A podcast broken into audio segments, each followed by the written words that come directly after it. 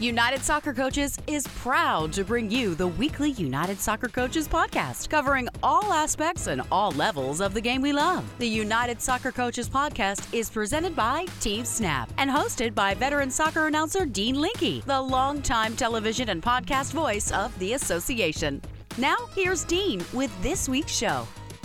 Another big time show for you today. We get things started with part three of our five part series with the Latino soccer coaches Advocacy Group and Julio Serrano. It's Heritage Month. Today I'm joined by an old friend, Rafael Amaya, Rafa as he is known. He was a member of the Colorado Rapids when I was with them from 96 through 99. He was beloved in the community for his tireless work with the youngsters and now he's doing it down on the border in Texas, flying back to Colorado to see his uber successful family. But man, this guy is a great story. He is all about the future as he tries to create the next members of the U.S. national team. And he's doing it down there on the border of Texas, right across, a stone's throw across to Mexico. Rafael Amaya is up first. Then we're joined by Mike Cullina, who is a U.S. Soccer at large board member who is working with Lynn Berling Manuel and Andy and all the people at United Soccer Coaches to try and get United Soccer Coaches a seat at the table to vote for the vice president and president of U.S. Soccer. He's getting closer and he gets us updated. Up third, we're joined by Jeff Kinney, UAB, the Blazers, now in his second season leading the UAB men's soccer team. Yes, they're playing some games in Conference USA. Love his story. He played at American, stayed around and was assistant coach at American for a long time, then went to Virginia Tech under Mike Brizendine for seven years. Interviewed for jobs, didn't get them. UAB came open. He decided to just be himself, and it worked. He's now in his second season, and they're winning games down in Birmingham. And then we finish with a new segment, Big Ten and 10, this time women's soccer. And we start with the Minnesota Golden Gophers. Stefanie Golan, who played at Duke, coached a few places, was at Army before she got to Minnesota, now in her ninth season. And Rashida Beal, former Big Ten Defender of the Year, a woman of color. Minnesota has hired a black assistant coach, which is huge. A former player, Maya Hayes, from Penn State. So I like that story as we continue that dialogue as well. And all of it starts after this message from our presenting sponsor, Team Snap. Does managing your club or league feel like a second job? If so, you might need some help. With Team Snap, you can get it. Their customers save up to 15 hours each week on tasks such as communication, registration, scheduling, and more. Plus, everything you need is online, which means no more trips to the bank, no more lost checks, and no more colossal spreadsheets. Bring your club or league into the 21st century with Team Snap. Go to teamsnap.com to learn more. Team Snap is proud to be the presenting sponsor of the United Soccer Coaches podcast. Welcome back to the United Soccer Coaches Podcast presented by Team Snap as we continue our five part series with the Latino Soccer Coaches Advocacy Group as it relates to Heritage Month. And this is the third part of the five part series.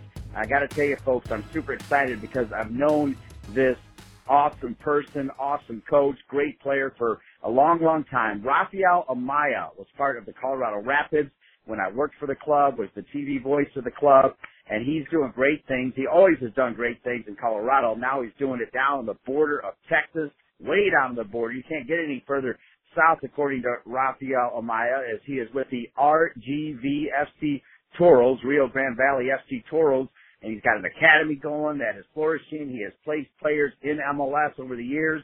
And Rafa, great to be reconnected with you, my man. How you doing? How you doing, Dave? Thank you for having me. Um, more important, uh, keep doing the things that we love, coaching, teaching the game, promoting the game at all levels. Moved from Colorado, still home. Colorado will always be home. Great experiences, watching the league grow and what it is today. Had an opportunity to come here, work with the USL next to Wilmer Cabrera and Houston Dynamo and the partnership they have with the USL where players go back and forth to stay on top of their game. And so really more player development. And within five years, we built an academy that also has a school through Idea Toros and really giving back to the game that given me so much and blessed.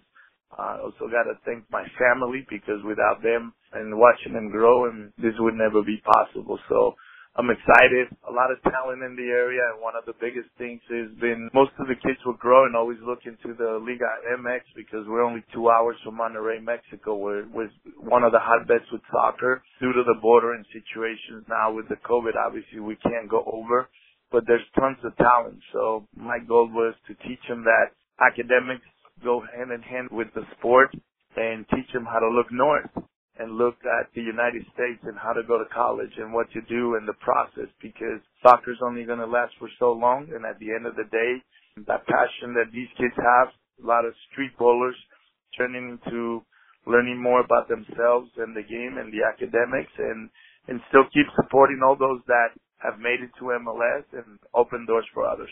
Well, even when you were a player at MLS for the launch, I feel like you're already doing this kind of work. You already were looking forward with the notion of you want to give back to the game that gave so much to you. This passion for you started early, right, Rafa? Yeah, I mean, I've kind of looked at it. I came to the States from South America, Colombia, and I was given an opportunity through the Pelé soccer camps and actually my former coach and big mentor, Arnie Ramirez with LIU, basically gave us an opportunity to go to school in the States. So with that, I've always had that opportunity to give back. And I think at a young age, you're either a superstar or you're a team player. And that's, that's kind of where I feel I am a team player and have learned that. And through every program that I've been, really push the kids academically. But being in the pro, we feel that we need to sell the game and be more involved uh, back in the different leagues that before MLS came along we always had to be in the community, going to school functions, going to hospitals. And when I got here, there were some people that, that really, I'm like, I didn't even know where it was. And then all of a sudden, you see that you change lives, that you can keep helping, and it also changes your personal life in, in giving back. And I enjoy it, and I think it comes from my family. Back in Colorado, we had at the Five Points area, what was supposed to be back then a low income area. We created a program that allowed kids. We did a gang prevention and reading programs, but many kids from there ended up going to college and moving on. And so that kept going. It started with me in San Jose in MLS, the first ever, you know, MLS and first game. And it's just gone and on and on and on. And I think, again, us as former players, we're probably the closest vehicle to opening doors for others. And I'm blessed for it and I, and I'm very thankful. Well, how hard was it to leave Colorado? Although it sounds like your family's still there, so you're back a lot. But what was the final tipping point for you to say, you know what, I'm going to join Mr. Cabrera and I'm going to make this happen? So I came to help out with the tryout, and uh, Wilmer, if you recall, was assistant coach with Oscar Pareja in Colorado. So I stayed a lot in touch with all the all the teams and and whoever was coaching in Colorado with the pros. So he asked me if I come down and help him out with the trials for the for the first team. So I came down. I remember so much because every Christmas for 13 years while in Colorado, we were always either at the Disney showcase or another. And I had told my family, man, this year I'm going to be home for the first time around Christmas. And so I said to, to Wilmer, yes, I'm going to, I'll help you out. But I didn't ask what, when it was. when I received the plane ticket, it was Christmas Day. I almost I almost died. But came down here and there were about 200 guys per tryout. People hungry to see what the next level would bring, and there were players coming from all over for tryout. And so there, in kind of the moment, I didn't think anything about it, knowing that Colorado was home. And right after everything was done, they said, "Hey, would you be interested in being the assistant coach and then also start a youth academy?" And I was like, "Me leave Colorado? I don't know. I I've, I've, I've had my whole life there. I do travel everywhere. I go around the world, do licenses, do a whole bunch. And then yet, I got to meet a gentleman that built the hospital who graduated out of Harvard and UCLA. And when I went into the NICU and that he runs, he actually talked about his experiences. And as I'm coming out of the NICU, I look to the right and I see these little hands and names and, and date and kind of like it hit me right there. I say, well, God put me here for a reason. And, uh, giving back, realize those were his trophies.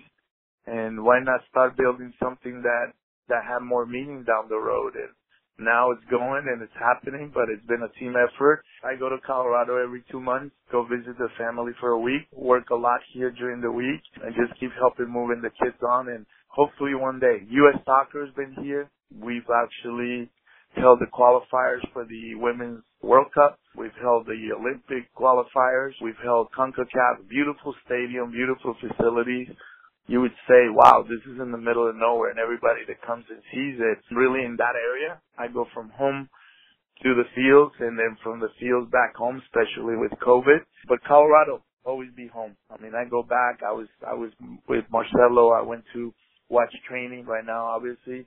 Robin Fraser, a former teammate, now doing really well with the Rapids. We had a good one hour conversation and, and you know, it just goes on and on. We have so many when you look at that picture from back in '96 with Marcelo, with Trichu, with every uh, Chris Henderson, Peter Vermes, we're all still involved in the game, and we talk to each other, and we're very close.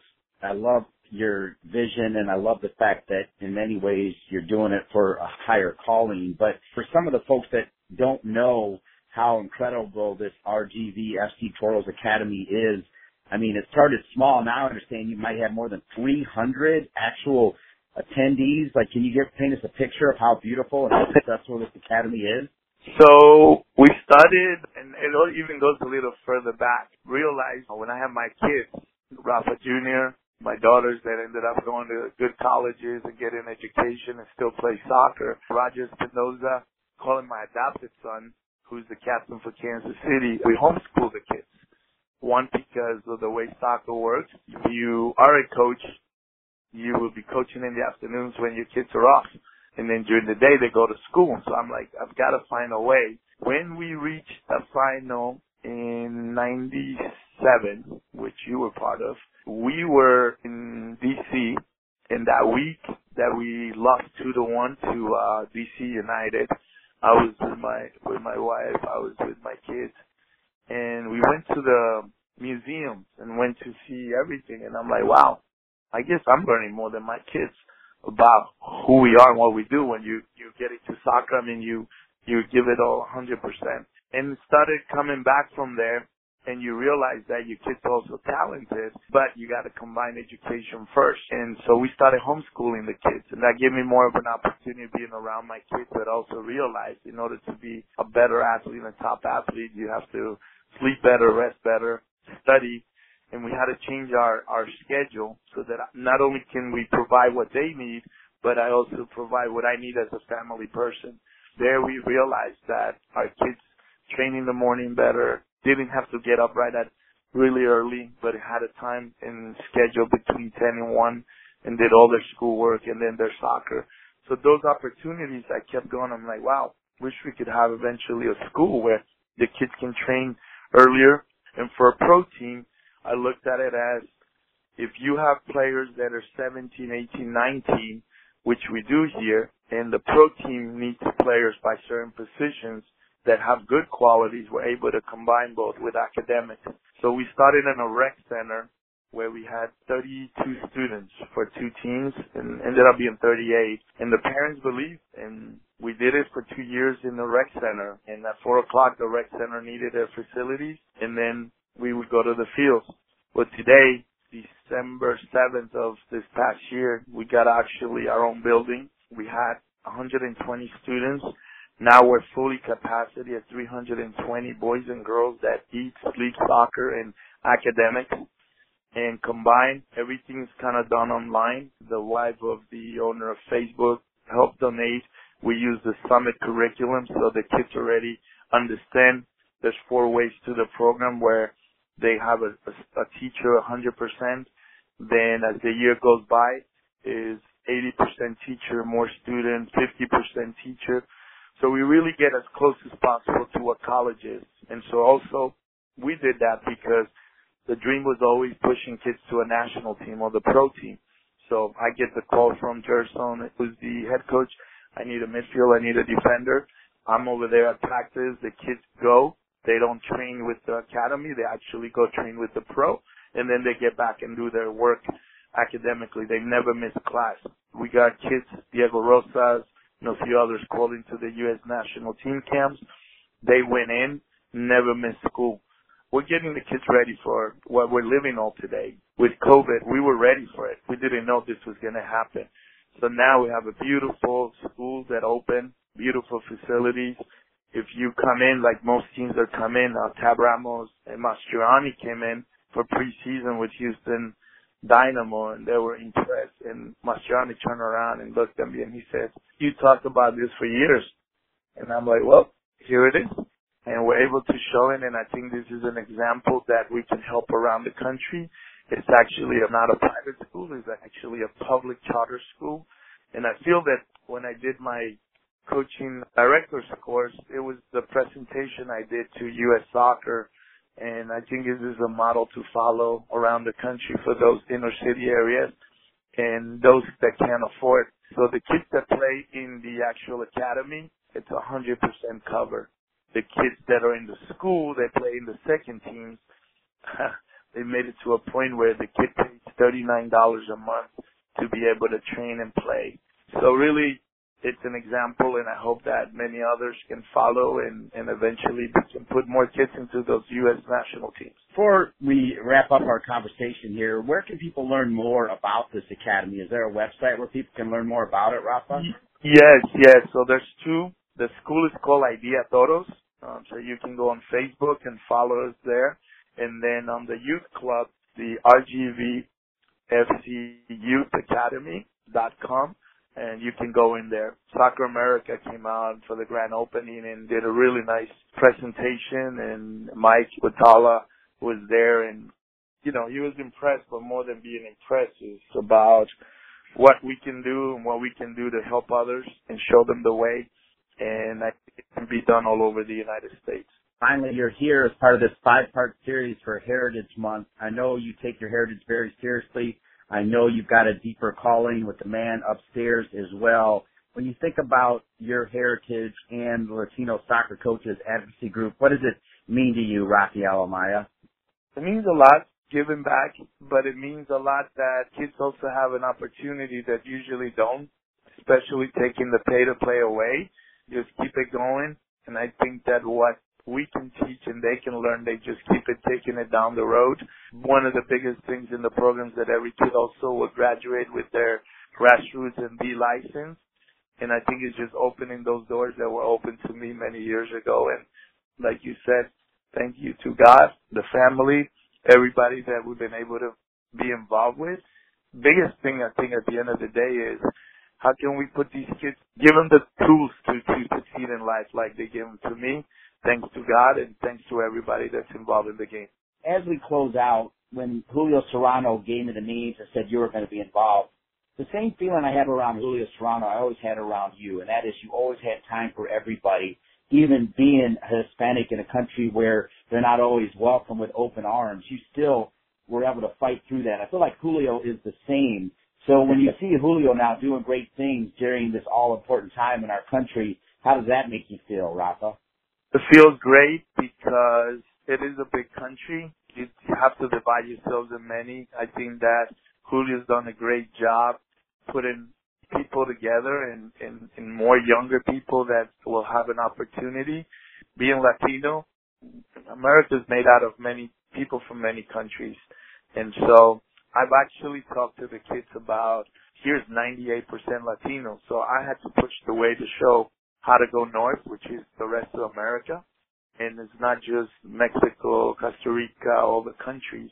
We all live in this world together and we can all make it a better world. But under each of these kids that we're working with, there's going to be, I'm always saying that U.S. national team jersey. How can you make, be proud of yourself, be proud of your heritage and where you come from? But two languages are better than one and don't seclude yourself just with Latinos. Seclude yourself with the rest of the country in this world that we live in, especially in these days with all this black people matter, everybody matters. And I'm proud to be part of this and help in the process and keep moving forward and keep learning from everybody. Rafael Amaya, you talk about a man who always has done what he said and said what he would do. He's continuing to do it to help people that need help and, and creating great paths to the next level. Rafa, it's been an honor to reconnect with you. It's been an honor to stay connected with you. In fact, even if we don't talk all the time, I do feel connected to you and I feel honored to know you. Thank you so much for being a part of this all important five part series during Heritage Month. Thanks for being on the United Soccer Coaches podcast, Rafa. Oh, thanks to you and to all the coaches and everybody that, that keeps giving back to the game. And again, 2026, we got to have quite a few of our kids and those representing the United States. And, and again, thank you, Dean, to you and your family and watch you a lot in all your shows. And, and thank you for all the support. Rafael Amaya kicking off the show. When we return, Mike Cullina, who is an at-large member of the U.S. Soccer Board of Directors. He's been working with Lynn Berling Manuel and the lawyers for United Soccer Coaches to allow United Soccer Coaches to get a vote on the board, trying to pass that bylaw. He's making progress. He'll give us an update when we return. Looking for ways to improve your training session? Kwik Goal has supplied the highest quality soccer goals, seating, field, and training equipment for more than 30 years. From backyards to the world's greatest pitches, Kwik Goal has products essential to every level of the game. As an official partner to the United Soccer Coaches and technical partner to U.S. Soccer, Kwik Goal knows what equipment you need to elevate your game to the next level. Visit kwikgoal.com to satisfy all your equipment needs. Welcome back to the United Soccer Coaches Podcast presented by Team Snap. I'm pleased to be joined by a repeat visitor, Mike Cullina, who wears a lot of hats. He is on the U.S. Soccer Board of Directors and at-large rep. He is the chairman of the board for U.S. Club. He's the executive director for Prince William Soccer and Great Club in Virginia. He's also the executive director of BDA, and he's the president of the Virginia Premier Soccer League. Mike joins me now. Mike, thanks again for being on the United Soccer Coaches Podcast presented by Team Snap. Yeah, it's great to talk to you. Always, Dino. I appreciate that. And of course, our biggest update is, and I think it's worth bringing it up again, is Lynn Berling Manuel is working hard and working in collaboration with you, wants a seat at the table, and the table that we're talking about is the U.S. Soccer voting table. What's the latest on United Soccer Coaches' pursuit to, to have a seat at the table?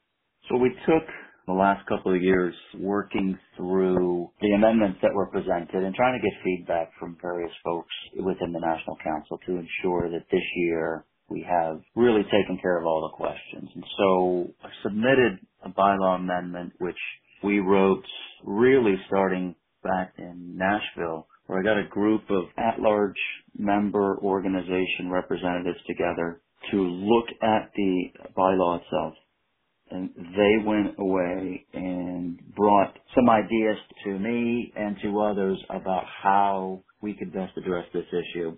I gathered more feedback from folks and, and essentially put together the bylaw amendment, went to Lynn and, and her team, and I think generally we're in a really good spot. So it's already been submitted. Essentially, it's pretty straightforward. We've got a couple of pieces that we wanted to address. One is the voting structure itself within the at-large group. So if you have a member with no registered players, we wanted to make sure that we align that with the other members who do register players. And so we looked at the, the tiering of votes and, and wanted to make sure that we weren't overly heavy-handed. We, we looked at our group more as, as the Senate and the House of Representatives where it's closer to one state, two votes, but there is some weighting that we needed to address. We needed to address the ability for organizations who don't register players with the federation to be able to come into the group and essentially get enough votes to take over the seat and outnumber the group who does. And regardless of how far-fetched that scenario is, we, we wanted to make sure we eliminated it. So we did those. We're also looking to take the seat from two years to four years. It's having sat in the seat now for just over a year and a half. It takes a really long time to get to understand how everything works and become a, a more productive member of the board. And so if we're looking at two year terms, my fear was that you wouldn't be able to make as big of an impact as a member of the board when you're essentially running for reelection every two years. And we did the same thing with U.S. Club. We took everything to three years for that reason. If you remember, the athletes took their seats to four years a few years ago for the same reason. And I think others are interested in, in doing the same thing. I think the youth council and the adult council should should consider the same. So that's where we are with the bylaw. I have sent copies to the folks that we think we need support from. Feedback has been very, very positive so far. So I'm optimistic that that this year we will be able to ensure that United Soccer Coaches has that seat at the table and will have a vote for the at-large representative on the board of directors for U.S. Soccer. So the next step is the AGM, which is what, January or February of 2021? They haven't officially called bylaws yet. They will. Bylaw amendments are due at the end of October. So the, the next step is it goes through Rules Committee, make sure that, that the language is right. There's nothing that they would ask us to change. And at this point, even if they made, we can make changes because it's submitted. So that's the next step. And then the, the actual vote, correct, will be at the AGM at the end of, end of February in Chicago, which is largely going to be a virtual event this year. It's a hybrid, going to be a hybrid model, but that's where it would be taken up. The question will be then, would they actually get a vote in the 2021 election for the at-large, or would that not take place to the following year? So we want to make sure that they can actually vote in 2021, especially if we take the term to four years. That's the next step. Mike, I mentioned all those hats, but one thing that I admire about you is you take every hat seriously and you wear every hat not compromising the other hat with that, you've been a longtime member of United Soccer Coaches. Remind all of us why, in your at-large position, you thought it was important to help Lynn Berling Manuel and help the association get this bylaw passed. They're a member. Can't be any simpler than that. They are a member of U.S. Soccer, and to be able to, they certainly have a vote for president and vice president. But if if you sit in the at-large group, and they're the only ones that can't vote for the at-large representative, that that to me didn't make any sense. So there was never a question about whether or not they should. It's it's how do we make that happen? My involvement from the 90s, you know, with United Soccer Coaches and, and teaching an occasional course, it, it really didn't have a lot to do with it. Was more we have an organization that's a member of U.S. Soccer and they can't vote for their representative. It didn't make any sense.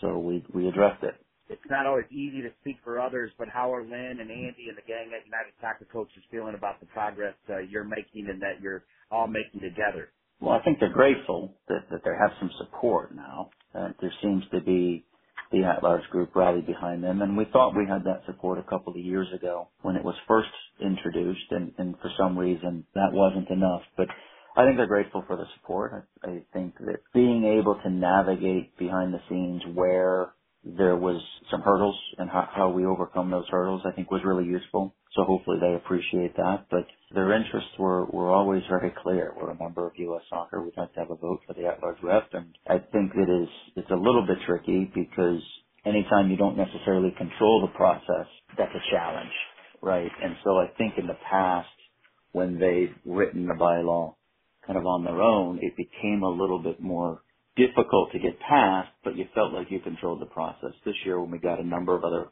folks involved and make sure we have the right support, that's awfully helpful, of course, but it is, you don't control the process the same that they did before. But I don't think they care how it gets done, just that it gets done. Well, indeed, and let's end with this at a time where we're all looking for some good news because it's been a rough, rough year. I know it's not done, but I feel like we can almost take this one to the bank. Mike, tell me uh, we can, you know, smile a little bit, feeling pretty good about where we are.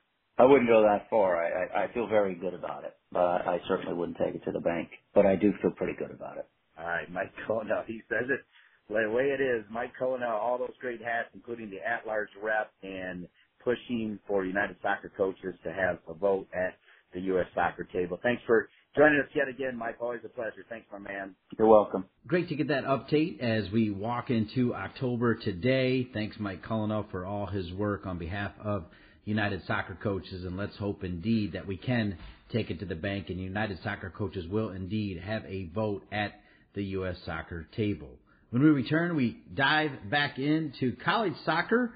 UAB, the Blazers, are off and running. Their second year man, Jeff Kinney, has done a great job. He put in his time at his alma mater, American University, spent seven years with Mike Brizendine at Virginia Tech, had interviewed for other jobs, got the nod at UAB, and he is off and running.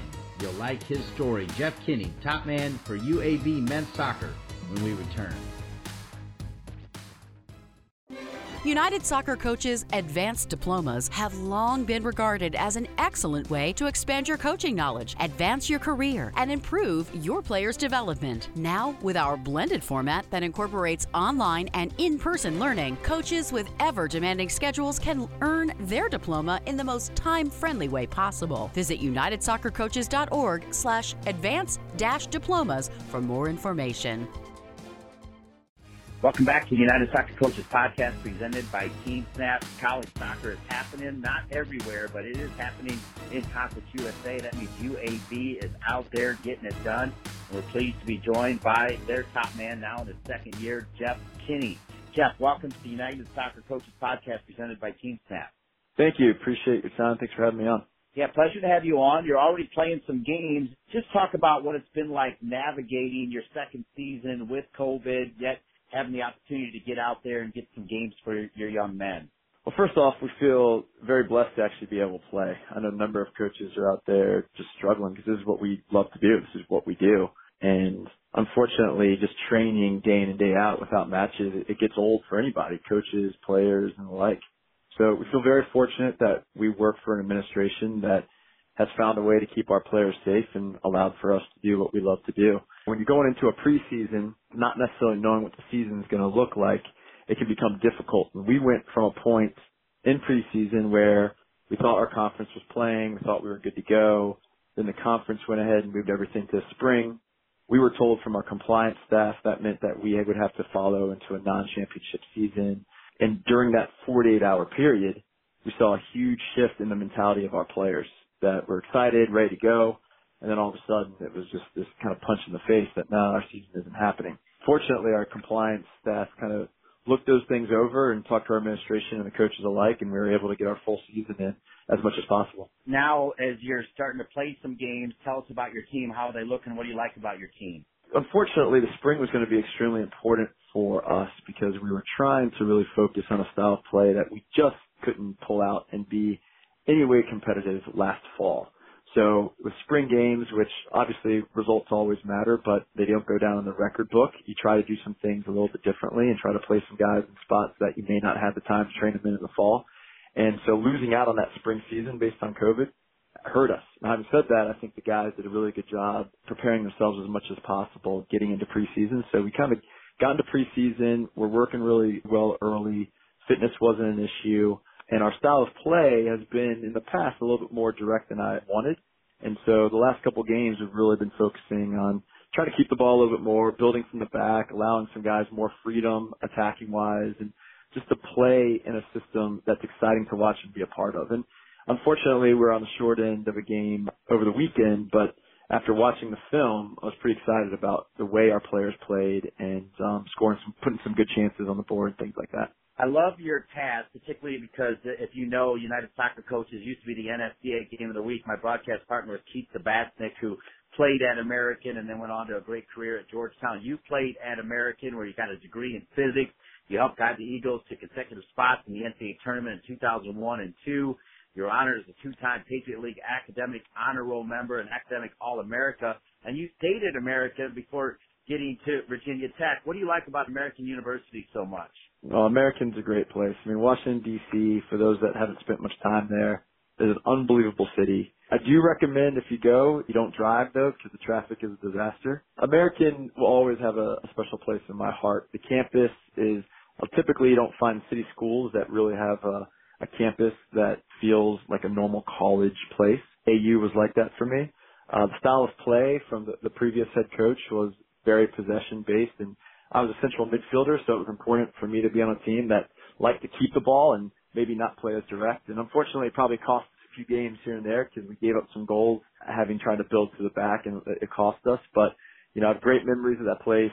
Obviously, I stayed there for a long time and coached. I know the staff there now will do a great job moving forward as well. Now, when you were done at American, you moved up to the ACC Virginia Tech. And looking at your timeline, I'm pretty sure you were on the bench when Virginia Tech beat Indiana in a game I called on the Big Ten Network in the NCAA tournament. I'm pretty sure you were with Coach Brizendine at the time. I think if I have my my time right, talk about the the time you spent with Mike and at Virginia Tech. Yeah, you know, I just got off the phone with him about a couple, maybe two hours ago. Briz and I are extremely close. We had an interesting working relationship because we were probably more like brothers than coworkers, quite honestly. And because of that, I think it allowed us to do some things that maybe other staffs don't get done. We could have some honest, hard conversations together where a normal assistant probably wouldn't be comfortable doing that kind of stuff. But Briz allowed me to kind of be who I was and it really helped me become the head coach I am today, quite honestly. He gave me um, a lot of flexibility with the team. That Indiana game was just one of those games where, quite honestly, we weren't the best side on the day, but we just scored our chances and we had a couple great goals and a couple good players step up when they really needed to be. Our goalkeeper being one of those players made some big time saves throughout, but that will go down as, for me personally, one of my favorite soccer memories for sure and probably helped propel me to where I am today. Wow, I love that. I like that tie-in. So where you are today is the top man at UAB. What do you remember, Coach, about the interview process, getting the opportunity to come in and be the guy who calls all the shots after working at American and working at Virginia Tech? What do you remember about that process? What do you remember about getting the, the call that said, hey, you're our man? Well, you know, quite honestly, I've been through the process a number of times at other schools and it just didn't work out for me one way or the other. As a young coach, when I was in my maybe mid to upper 20s, I would go in and I'd do all this research and try to figure out what the athletic director would want from from me personally. And I would try to become that person, kind of show them this is who I could be for you and what would be successful for you. Truth is, as I've kind of gotten older, I realized that at the end of the day, I got to be who I am.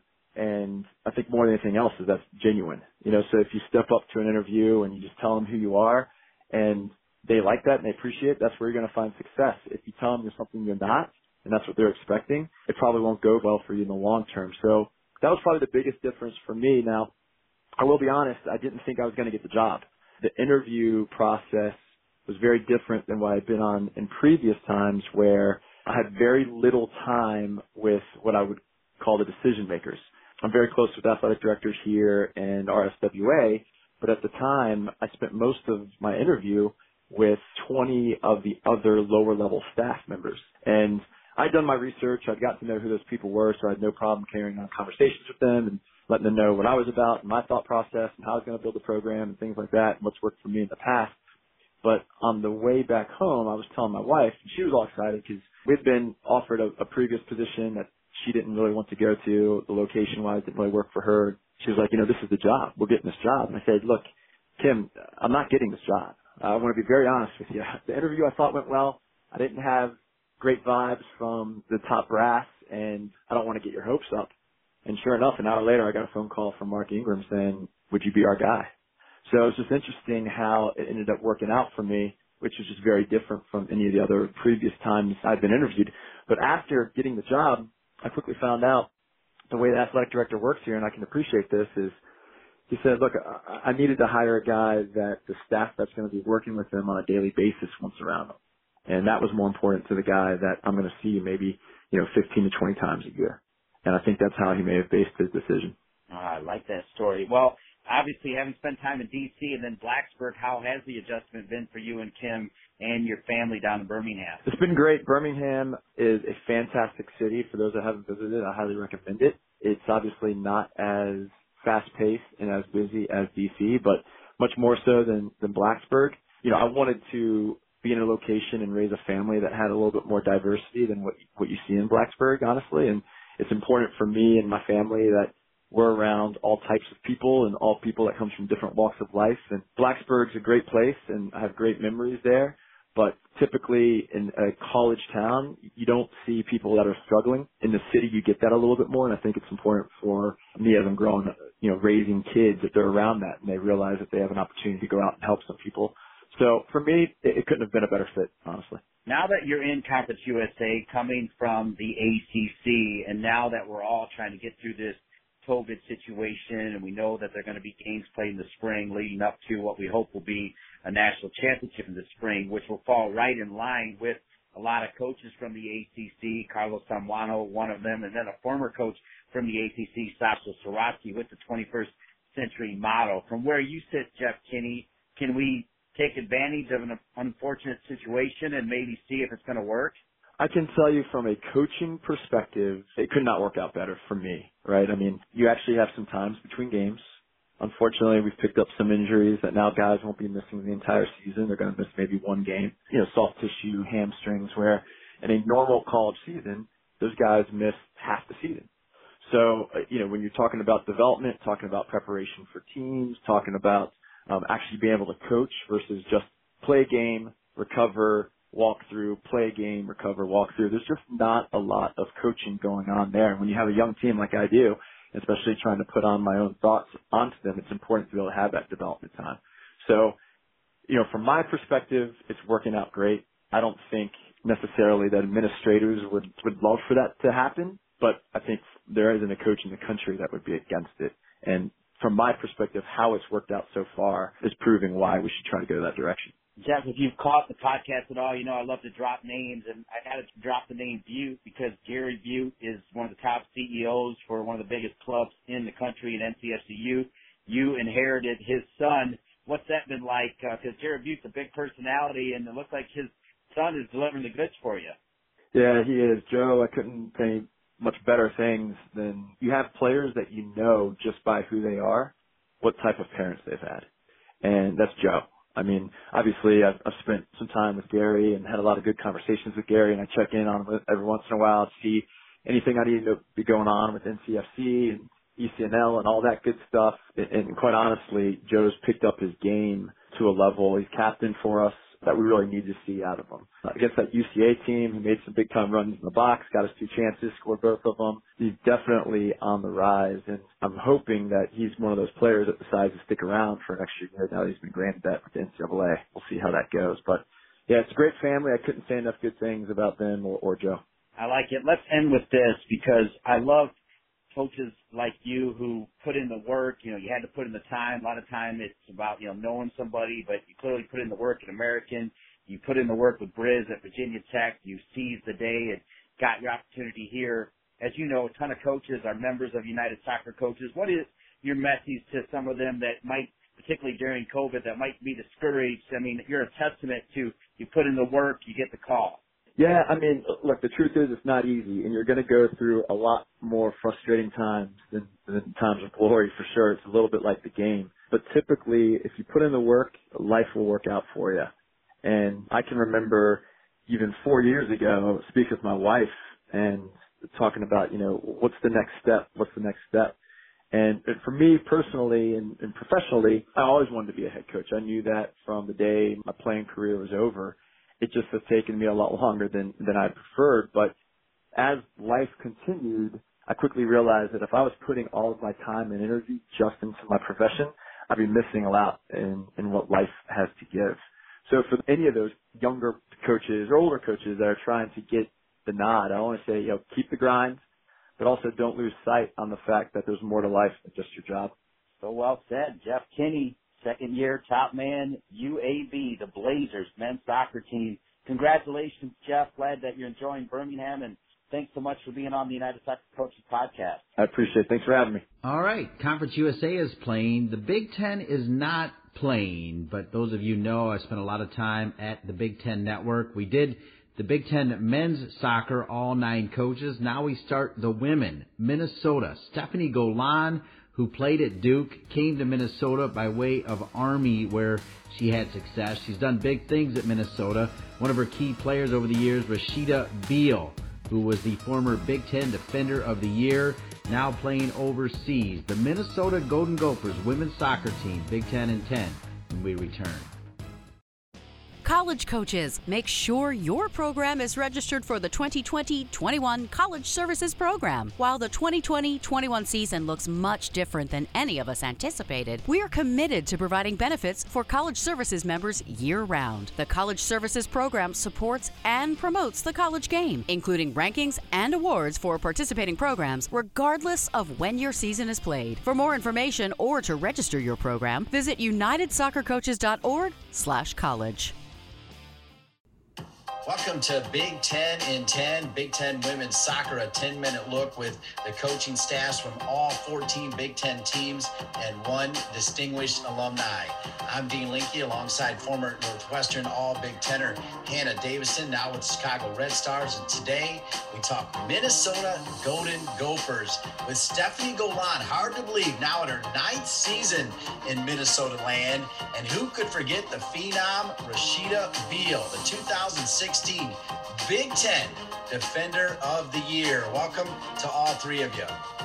Thanks so much, Dean. Happy to be here. All right, well, let's get rolling, Stefanie. Obviously, it's a strange time, but nine seasons in Minnesota, you've had an impressive run. What makes Minnesota so special? Minnesota is just it's an amazing place. You know, first of all, we're the only D1 program in the states and so, you know, when teams come and play us, they feel like they're playing against the entire state of Minnesota, which I think is pretty awesome. You know, we've got the college town feel being in between two big cities. Excellent education, our facility is fantastic and we're the team that people kind of forget about at times and then we jump in and, and bite you on the on the backside of it you know? Like we always talk within the program about how you know everybody from the outside looking in sees all the challenges and so they don't expect us to be what we feel like we really truly are and that's uh that's a competitor within the the big 10 and you know we we've got that little bit of a chip on our shoulder and we love it. And i've definitely been on the receiving end of that at northwestern. But i think it's safe to say that you guys are no longer really in the process of building something special, but you have created something that is sustainable as you continue to see success year after year. What do you attribute to this success that has enabled you to consistently, you know, compete for the Big Ten title? It's players like Rashida Beal, student athletes who see what we see and believe what we believe in and and they want to be a part of this absolutely special environment. And you know they have that little bit of a, of a chip on their shoulder and kind of have that every single day that desire to, to prove themselves and to put minnesota on the on the map. So it's people like rashida you know taking a chance on the on the program and and helping us be what uh, what we are Great assist by Coach Golan as we go to Rashida Beal. It's like a great pass during her Duke playing days. Rashida, we go to you, and I got to tell you, a big smile on my face because you were an absolute beast in the anchor, and you were surrounded by a lot of great players. What do you remember about your time as a Golden Gopher? It was definitely a time that I would go back to if I could. Every year had new challenges and times where you don't want to be running the fitness or it's just tough, but year after year, um, we grew as a team. I grew as an individual player and as a leader on the team. So it was really incredible to look back and see how much the program and me and my teammates changed and developed over the course of those four years. And I think we left behind what we wanted to, which was to continue the legacy that we had had from classes above us and continue to bring people in below us that would want the same thing for the program. Not only as a team, we're Big Ten champs, but then tournament champs you guys were the fourth seed going into the NCAA tournament, and then individually earning the team's MVP, Defensive Player of the Year, and an All American. Can you just talk about how exciting that season was to be a part yeah. of?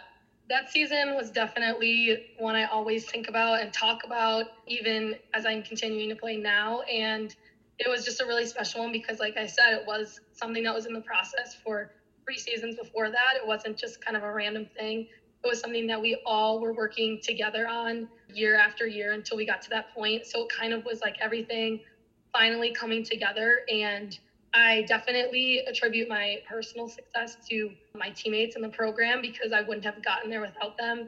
Being a defensive player, it's not just about what you're doing, it's about that unit, especially in the back. So I definitely appreciate my teammates at the time and just the program as a whole was a really good experience and it was kind of like a awesome way to go out. Stefanie Rashida is one of several of your players playing overseas now.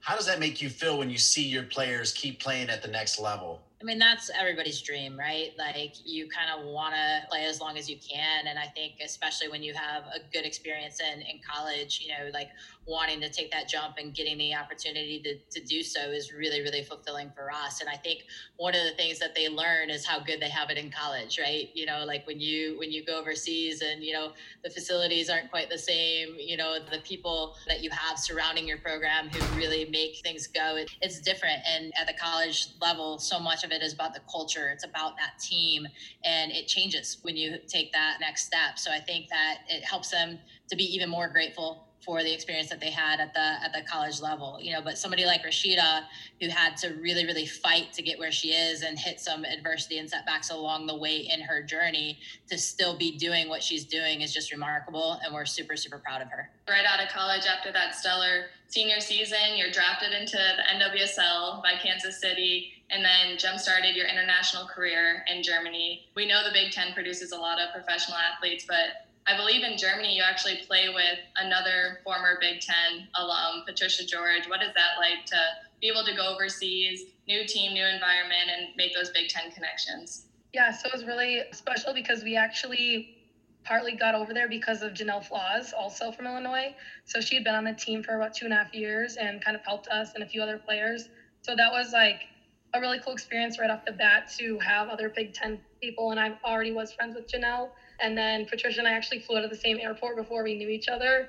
And we did become Big Ten frenemies, as we call it. But yeah, it was really great to have kind of that mutual understanding and experience in the Big Ten. So you just have so many connections you don't even realize, you know, just in when we're talking. That was really helpful to have someone else that played in a similar situation. And we already had things in common because of that. But the other Americans uh, also played in really good conferences were there as well. So it was a really cool experience to have so many of us and to just have some like Big Ten alumni friends right off the bat was great. Rashida, as a woman of color, now is a big time as we stand against racism and we fight for equality and opportunity. Now, Minnesota, under the direction of Stefanie Golan, has just hired a black assistant coach, which is huge. The Big Ten has a black commissioner now, which is huge. Talk about the importance of keeping that dialogue going. Yeah, I just think it's definitely something that can't be forgotten or pushed under. And having more, um, well, especially women of color in different positions like that, it's really encouraging and important for players at all stages, you know, looking up to see that role model and to see what they've been able to do. And it really just helps to bring that perspective, which I think is really important. And I was really excited to actually see the hire of Maya Hayes because she was a player I definitely looked up to a lot and was scared of my freshman year in the Big Ten. So um, I'm really excited to see what she's able to do there and what kind of she brings to the conversation as well. Steph, comment on the hiring of Maya Hayes. That was big. Yeah, no, we were we were really excited about it. You know, as uh, as the position came open, and we're kind of going through kind of your rolodex of people, right? Of hey, this person might be a good fit, that person might be a good fit. I called Erica. I was like, "What's Maya doing?" Because she had been on the the staff as a grad assistant down at Auburn when we went down and, and played them in the in the tournament a couple years ago. And I met Maya like after she graduated. Obviously, like we competed against each other, but I met her along the way and had always been impressed by her and Erica's like, yeah, she should definitely be interested in this in this position. And it did not take long for it to like really, really click and become evident that this is the person we needed to hire for so many different reasons. But she's here, we're working, and you know, she brings a smile to everything that that we do, which is just absolutely infectious. Like smiles and you know you think about back when when you played against her and like there were no smiles. Um you know so it's a it's a different different side of maya that we're we're getting to see and uh one that we we hope translates uh, onto the onto the pitch as well. All right let's end with a smile and ask rashida beal this kind of similar to the first question but smaller. When you think of the minnesota golden gophers in your time there what does it mean? It's a really special time. I learned a lot of life lessons, not just about athletics, but it's really a time for me of growth. And I learned a lot of important things there from teammates, from my coaches, and just from my own experience. So it's definitely a time I look back on fondly and I bring those lessons with me in my everyday life. And I would say probably the number one thing is resilience because we were a team of grit, of like that blue collar work ethic all of the years. And it only took the time for us to also develop the unity around that and to be able to get those two Big Ten championships because of that.